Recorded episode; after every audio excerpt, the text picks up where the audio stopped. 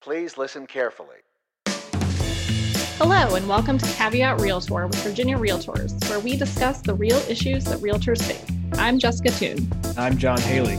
Remember, Caveat Realtor is meant to provide general legal information. The information, forms, and laws referenced in this episode are accurate as of the date this episode is first released.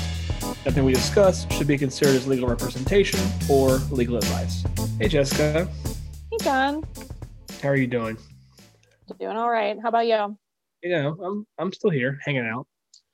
Um, Great. Great. So today, for you and for our dear listeners, we're going to discuss appraisal contingencies. Now, from time to time, we see different topics show up more frequently than others on the hotline. And lately, one of those hot topics has been appraisal contingencies. That's right. And it makes sense, right? With the hot market often leading buyers to pay significantly above listing price, appraisal contingencies or the lack thereof have become an increasingly big deal in lots of contracts around the state. First, an important note. So, the standard Virginia Realtors purchase contract does not have a general appraisal contingency. Only time such a contingency is mentioned in the standard form is for the FHA VA loans because that is a requirement for those loans. However, our standard clause booklet does contain three different contingency appraisal options that can be added to the contract if the parties so desire. These options would cover any type of financing, including an all cash deal. The first option states that if the property appraises below purchase price, the seller has three days to agree to reduce the purchase price. If not, the buyer can either waive the contingency and proceed to settlement, renegotiate the terms of the contract, or terminate and walk away. The second option doesn't give the seller the option to reduce the purchase price. Instead, it simply gives the purchaser the same three rights as the first option. The third option provides several more ways for the purchaser to deal with an appraisal that is lower than the purchase price. Appraisal contingencies protect the purchaser from buying a property that will potentially not have a resale value to match the current purchase price. Of course, the appraisal matters not just to the purchaser, but also to the lender. That's right. Many lending institutions will not issue a mortgage for more than a property appraises for. In these instances, the appraisal might provide the buyer an out through the financing contingency rather than a separate standalone appraisal contingency. Now, we mentioned earlier that while the VAR contract does not have an appraisal contingency for all funding types in its standard language, there is an appraisal contingency for VA and FHA loans. These federally underwritten loans have a requirement that the property must appraise at not less than the purchase price.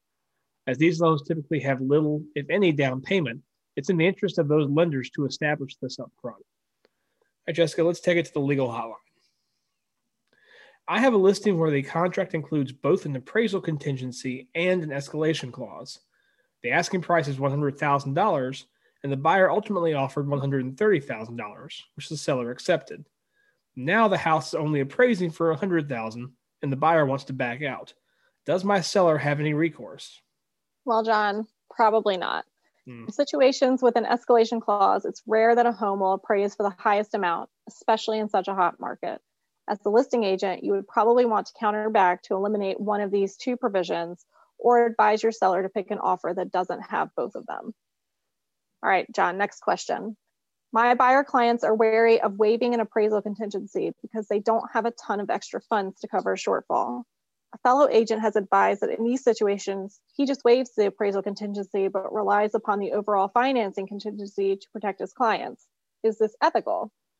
So it's not unethical, but you need to make sure you discuss the potential risks with your clients if you do so. And those risks are pretty severe in this case. The seller could counter that failing to appraise doesn't grant the buyer a right to terminate, and that if the financing falls through because of a low appraisal, the buyer might be in default. And of course, if your buyer wants to pay all cash, there won't be any financing contingency to protect him or her. All right, Jessica, if we don't have an appraisal contingency in the contract and the home appraises low, and my buyer doesn't have the funds to cover the difference between the purchase price and what the lender will offer, what can the buyer do? Can he recover his EMD? The VAR contract provides that if the buyer can't obtain a commitment for the necessary mortgage funds, he can terminate. If the buyer wants to keep trying to obtain financing, he can do so after the initial deadline, but the seller may decide to terminate the contract at any point. In either case, the buyer would be entitled to the return of his EMD unless he was in default, as laid out in paragraph 5E. All right, John, last question. Is an appraisal necessary to receive a loan commitment? So, an appraisal is not technically necessary for a loan commitment other than FHA and VA in our contract. However, in practice, no lender is going to give written commitment of funding without an appraisal. So, even though the contract doesn't provide a legal requirement for an appraisal for a conventional loan, from a practical perspective, one's going to be required. All right, how can you limit your risk? First, make sure you review any offers you receive as a listing agent to determine if there is an appraisal contingency. Your clients want to waive appraisal and rely on the financing contingency, you can do that, but you should explain to them the risks associated with that strategy. Thanks for joining us. Caveat Realtor is a weekly podcast with episodes released every Tuesday.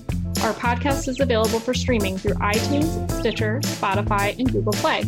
Subscribe to our podcast to get automatic updates when we have new episodes and rate us.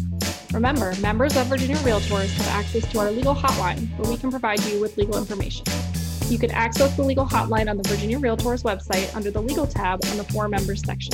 Make sure you are logged in to see this page. Though the members of this podcast are attorneys, the legal information in this program is not a substitute for personalized legal advice from an attorney licensed to practice in your jurisdiction. The information provided by Virginia Realtors is general reference work as a public service and does not constitute solicitation or provision of legal advice. We provide this general legal information on an as is basis. We make no warranties and disclaim liability for damages resulting from its use. Legal advice must be tailored to the specific circumstances of each case, and laws are constantly changing. The information provided in this program should not be used as a substitute for the advice of competent counsel. This has been a production of Virginia Realtors, copyright 2021. This podcast features the song Please Listen Carefully by Jahzzar, available under a Creative Commons Attribution Share Alike license.